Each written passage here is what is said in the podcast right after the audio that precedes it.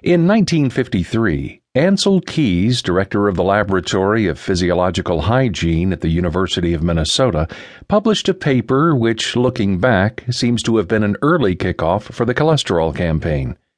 The horizon for the U.S. Public Health Service is too limited, he wrote. Any major disease should be prevented, not only those of infectious or occupational origin. It doesn't matter that the necessary measures are not yet known. The mere hope that the incidence of a disease may be altered is sufficient reason to invest money and manpower. What Dr. Keys had in mind was coronary heart disease. This disease is a threat, he continued. While all other diseases are decreasing in the United States, there's been a steady upward trend in the death rate from coronary heart disease. On this particular point, the Americans are inferior to other countries. In the U.S., for instance, four to five times more die from a heart attack than in Italy.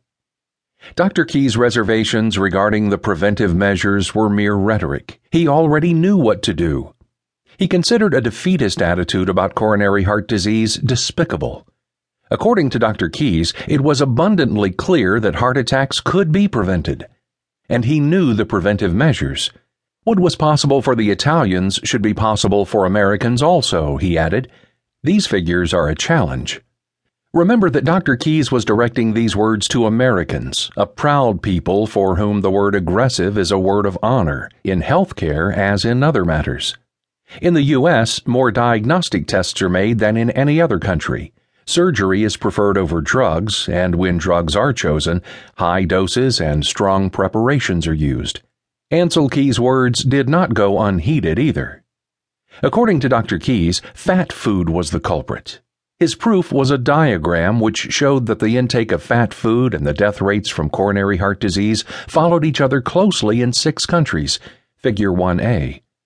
The points of the diagram lay as on a string, so that the curve he had drawn looked more like the result of a physical experiment than a biologic relationship. If you prolong the curve at the left, it intersects the origin, equals the intersection of the axes, thus suggesting that if you avoid fat food completely, you'll never have a coronary.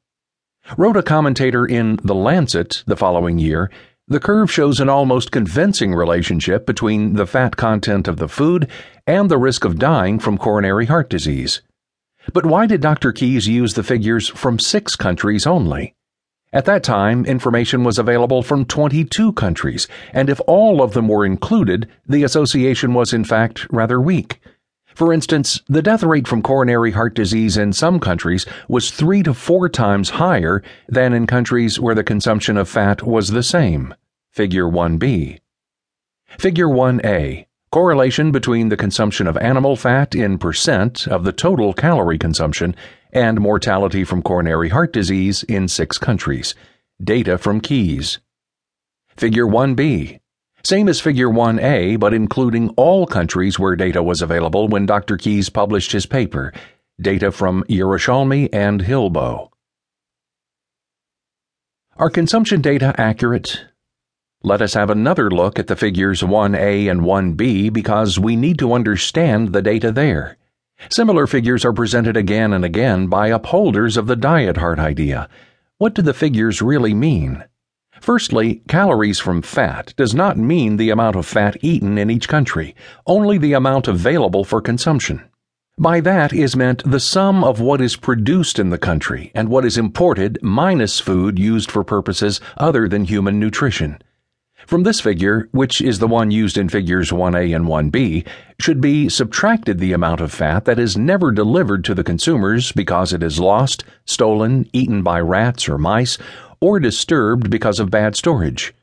Further, some of it is eaten by dogs, cats, and other pet animals, and some is thrown away in the kitchen or left on the plate. In the U.S., where eating fat is considered almost as a sin, much fat certainly disappears that way. In poor countries, however, where famine is a greater threat than overweight or heart disease, it is not so. Here, the diet includes even brain and bone marrow, both of which are crammed with animal fat and cholesterol. Thus, the figures for fat consumption in various countries are most unreliable, to put it mildly. But the figures for heart mortality, those on the vertical axis, are even more erroneous.